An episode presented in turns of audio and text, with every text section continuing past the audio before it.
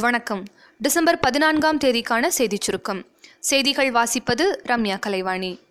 அடுத்த கல்வியாண்டில் கூடுதலாக முன்னூற்றி ஐம்பது எம்பிபிஎஸ் இடங்களில் மாணவர்கள் சேர்க்கப்படுவார்கள் என்று மருத்துவ கல்வித்துறை இயக்குனர் திரு எட்வின்ஜோ தெரிவித்துள்ளார்.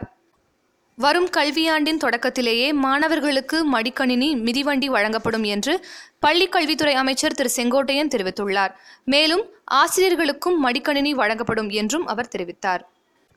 தேசிய அணைகள் பாதுகாப்பு சட்ட மசோதாவில் உடனடியாக தலையிட வேண்டும் என்பதை வலியுறுத்தி பிரதமர் திரு மோடிக்கு முதலமைச்சர் திரு எடப்பாடி பழனிசாமி கடிதம் எழுதியுள்ளார்.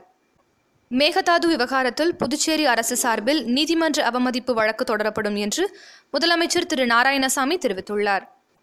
ராமேஸ்வரம் கோவிலில் பல நூறு வருடங்களாக பக்தர்கள் நீராடி வந்த மகாலட்சுமி தீர்த்தம் உயர்நீதிமன்ற உத்தரவுப்படி வேறு இடத்துக்கு மாற்றம் செய்யப்பட்டது. கிழக்கு கோபுர வாயிலின் நுழைவுப் பகுதியில் இருந்து வந்த மகாலட்சுமி தீர்த்தம் இன்று காலை முறைப்படி இரண்டாம் பிரகாரத்தில் தோண்டப்பட்ட புதிய தீர்த்த கிணற்றுக்கு இடமாற்றம் செய்யப்பட்டது. நெல்லையில் நான்காயிரத்திற்கும் மேற்பட்டோர் பங்கேற்கும் மரத்தான் ஓட்டப்பந்தயம் இரண்டாயிரத்தி பத்தொன்பது ஜனவரி இருபத்தி ஏழாம் தேதி நடைபெறவுள்ளது. இதன் முதல் கட்ட நடவடிக்கையாக இப்போட்டிக்கு டி ஷர்ட் அறிமுக விழா இன்று நடைபெற்றது. ஜல்லிக்கட்டு விசாரணை ஆணையத்தின் கால அளவை மேலும் மூன்று மாதங்களுக்கு நீட்டித்து தமிழக அரசு உத்தரவு பிறப்பித்துள்ளது. சர்க்கார் பட விவகாரத்தில் இயக்குனர் திரு. ஏ. ஆர். முருகதாஸ் மீதான வழக்கு விசாரணைக்கு ஆறு வாரம் வரை தடை விதித்தது உயர்நீதிமன்றம்.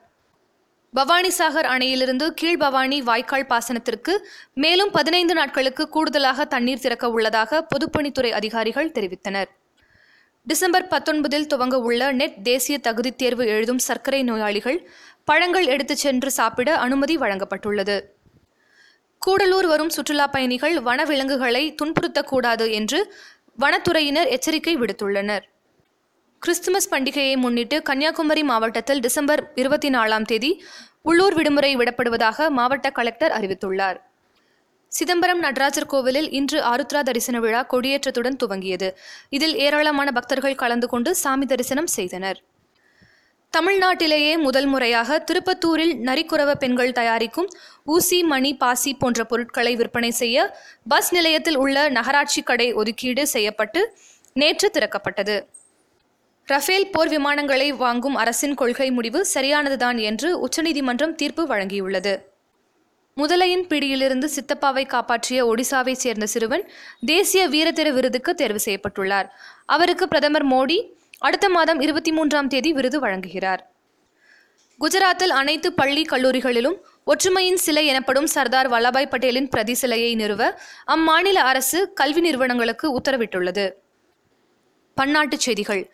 இந்திய அரசு புதிதாக வெளியிட்ட இரண்டாயிரம் ஐநூறு மற்றும் இருநூறு ரூபாய் நோட்டுகள் இனி நேபாளத்தில் செல்லாது என நேபாள அரசு அறிவித்துள்ளது.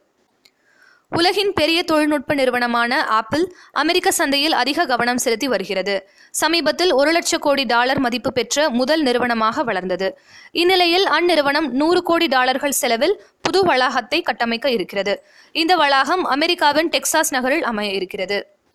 உச்சநீதிமன்றத்தின் தீர்ப்பை தொடர்ந்து நாடாளுமன்றத்தில் பெரும்பான்மை பலம் பெற்றிருக்கும் ரணிலை பிரதமராக ஏற்பதை தவிர சிறிசேனாவிற்கு வேறு வழியில்லை என்ற நிலை உருவாகியுள்ளது. இந்நிலையில் இலங்கை பிரதமராக ரணில் விக்ரமசிங்காவை நியமனம் செய்ய மாட்டேன் என்று அந்நாட்டு அதிபர் திரு சிறிசேனா தெரிவித்துள்ளார். பங்குச்சந்தை இன்று ஏற்றத்துடன் நிறைவடைந்தது.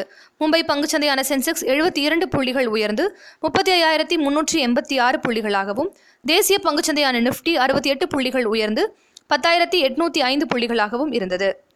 விளையாட்டுச் செய்திகள்.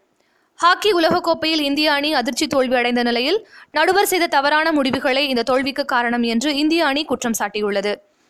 கிரிக்கெட்டிலிருந்து ஓய்வு பெற்ற கௌதம் கம்பீர் தனது இரண்டாவது இன்னிங்ஸை ஐபிஎல் போட்டியில் கிங்ஸ் லெவன் பஞ்சாப் அணியின் பயிற்சியாளராக தொடங்க உள்ளார் என்று செய்திகள் தெரிவிக்கின்றன. வானிலை அறிக்கை. வங்கக்கடலில் நிலை கொண்டுள்ள ஆழ்ந்த காற்றழுத்த தாழ்வு மண்டலம் அடுத்த இருபத்தி நான்கு மணி நேரத்தில் புயலாக மாற வாய்ப்புள்ளதாக சென்னை வானிலை ஆய்வு மைய இயக்குநர் திரு. பாலச்சந்திரன் தெரிவித்துள்ளார். நாளைய சிறப்பு. சர்வதேச தேயிலை தினம். இத்துடன் இன்றைய செய்தியறிக்கை நிறைவு பெறுகிறது. மீண்டும் நாளை சந்திப்போம்.